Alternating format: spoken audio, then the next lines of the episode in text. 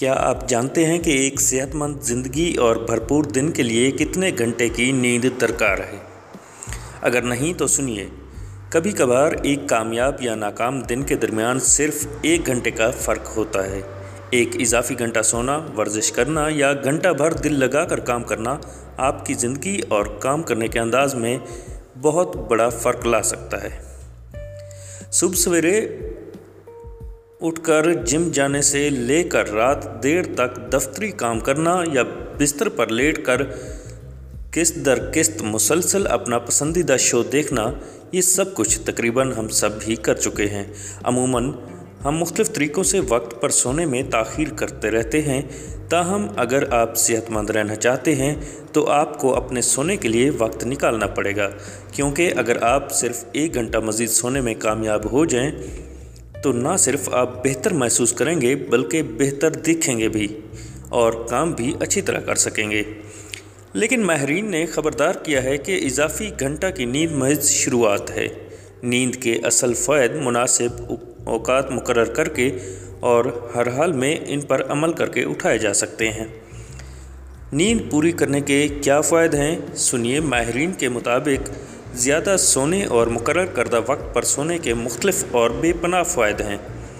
امریکہ کی جان ہوپکن یونیورسٹی کی associate professor اور کم خوابی اور خواب اور ادویات کی ماہر ریچل کا کہنا ہے کہ آپ بہتر محسوس کریں گے، آپ زیادہ توانا ہوں گے، آپ کے خیالات بہتر ہوں گے، آپ اپنی ٹیم یا ادارے میں بہتر طرح سے فرائض سر انجام دے سکیں گے۔ ان کا مزید کہنا ہے کہ آپ کا مزاج بہتر ہوگا اور آپ کے پاس کام کے دوران نئے آئیڈیاز دینے اور اس کا حصہ بننے کی زیادہ وجوہات موجود ہوں گی۔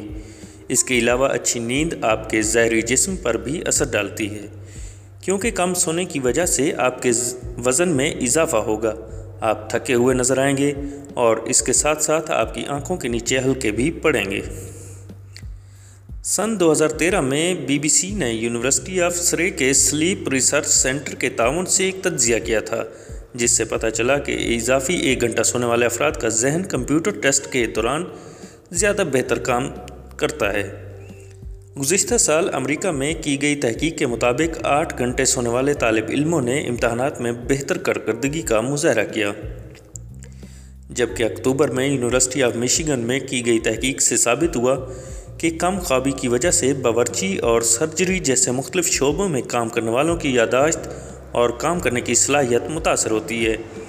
ایک اور تحقیق سے ثابت ہوا کہ لگاتار دو راتوں تک چھ گھنٹے سے کم سونا آپ کو اگلے چھ روز تک سست بنا سکتا ہے۔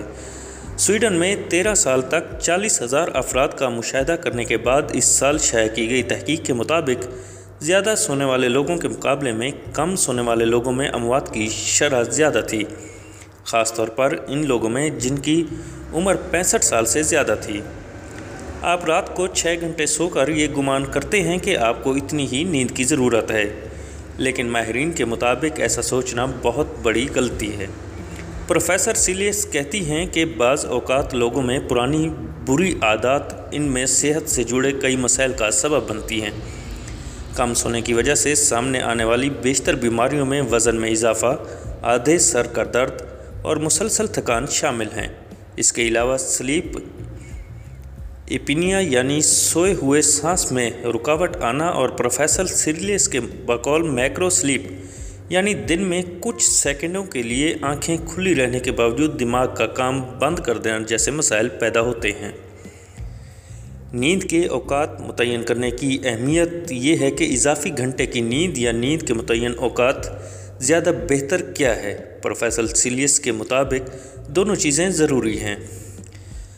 مانٹریال کی میک گل یونیورسٹی کی سلیپ لیبارٹری میں نفسیات کی ایسوسیٹ پروفیسر روئٹ کہتی ہیں، بہترین نیند کے لیے گھنٹوں کی کوئی خاص تعداد نہیں ہے، لیکن ایک طریقہ موجود ہے جس کے استعمال سے ہر شخص اپنے لیے بہترین نیند کے لیے درکار گھنٹوں کا تعین کر سکتا ہے۔ اگر آپ چھٹیاں اگر آپ چھٹیوں پر ہوں یا اگلے دن آپ کو کوئی خاص کام نہ ہو تو ایک مناسب وقت پر الارم لگائے بغیر سو جائیں اور اگلے دن فطری طور پر خود اٹھیں۔ آپ جتنے گھنٹے سوئے ہوں گے، ہر رات آپ کو اتنے ہی گھنٹوں کی نیند پوری کرنا ہوگی۔